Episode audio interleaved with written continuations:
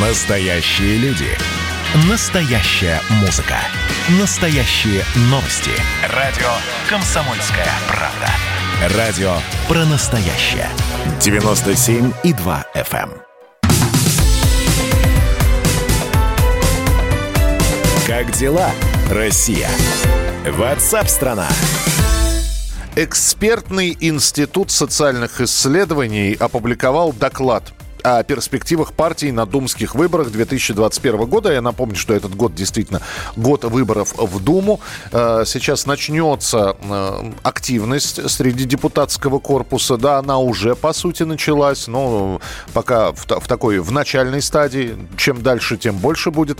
Так вот, экспертный институт социальных исследований спрогнозировал, а какой будет новая Дума. Так вот, э, по итогам выборов они говорят, что, скорее всего, это будет 4-5 партийная система. Кроме четырех парламентских партий, шансы преодолеть 5% барьер есть еще у трех партий «Новые люди», «Яблоко» и партия пенсионеров за социальную э, справедливость. Но в итоге э, более 5% голосов наберет всего лишь одна из них. То есть, по сути, ничего не поменяется. Или все-таки поменяется. Но у нас на прямой связи политолог, автор телеграм-канала «Политджойстик» Марат Баширов. Марат, приветствую, здравствуйте. Здравствуйте. А как вы оцениваете э, думские, новодумские перспективы? Это будут самые конкурентные выборы в Госдуму за ну, последние лет 15, я считаю. Поясните. Тому есть- Поясните. А тому есть причины. Причина первая. А, Изменилась а, поколенческая пропорция в структуре избирателей. Все-таки те люди, которые 15 лет считались людьми среднего возраста, они сегодня уже приблизились к пенсионному возрасту, а те избиратели, которые родились в России и совсем не помнят СССР, на сегодняшний день составляют 24%. Это 22 миллиона из 109 миллионов, которые голосуют. То есть это совершенно другая структура, нежели 15 лет назад. да, А только, второй- Мар- Марат, главное, чтобы эти Да. 22 миллиона дошли до избирательных участков. Вот, это верно, абсолютно. Это создает, на самом деле, возможности не для традиционных партий, да, то есть вот эти парламентские наши партии, как мы их называем, большая четверка, а именно для новичков. То есть, когда эксперты института говорили о том, что появляется возможность, они, конечно, имели в виду именно вот это изменение пропорций в структуре избирателей. Но есть вторая причина. Мы с вами пережили за этот период э, срока полномочий нынешней Госдумы мощнейшее социальное потрясение. Это пенсионная реформа, это пандемия.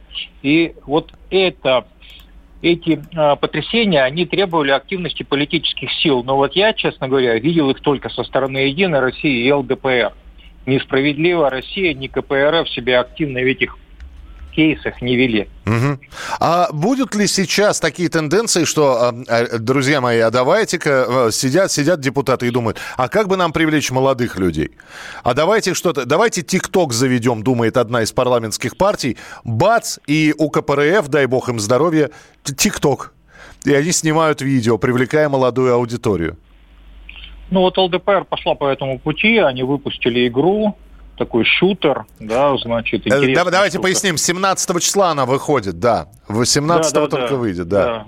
Да, Да, и вот это интересная работа именно с молодой аудиторией. Но я боюсь, что подобного рода заготовки, они все-таки требуют а, многомесячной подготовки. Поэтому думаю, что больше уже никому не успеть. Времени-то осталось мало. В принципе, уже с июня избирательная кампания понесется, что называется, вскачь.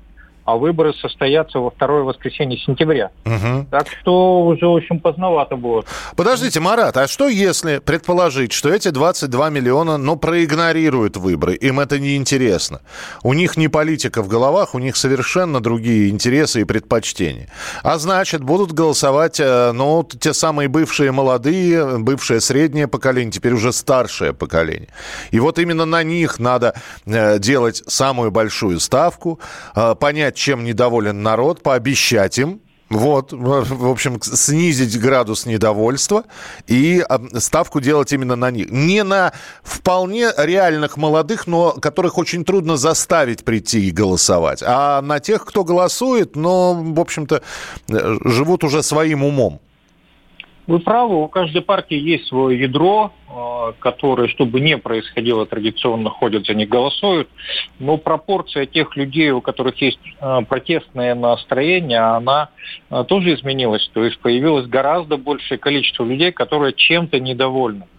И поэтому и от старых партий, и от новых партий все зависит в первую очередь от того, что они будут говорить.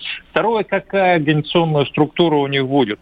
То есть они могут говорить красивые лозунги, но если организационные структуры не будут аналогичной, например, то, что есть у КПРФ или у Единой России, ну, конечно, малые партии проиграют.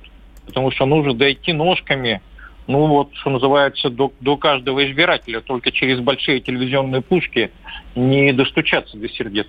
Ну и финальный вопрос. Э, позиции мастодонтов, ветеранов политической сцены по-прежнему сильны. Не увидим ли мы на новых думских выборах вдруг э, такой финт ушами, когда вдруг одна из парламентских партий, чья, которая на слуху, вдруг теряет ну, существенную долю голосов и э, там с трудом преодолевает пятипроцентный барьер? Ну, пятипроцентный барьер все-таки они преодолеют. Я имею в виду в первую очередь вот этих двух аутсайдеров из четверки. Это КПРФ и Справедливую Россию. Но они могут очень много потерять.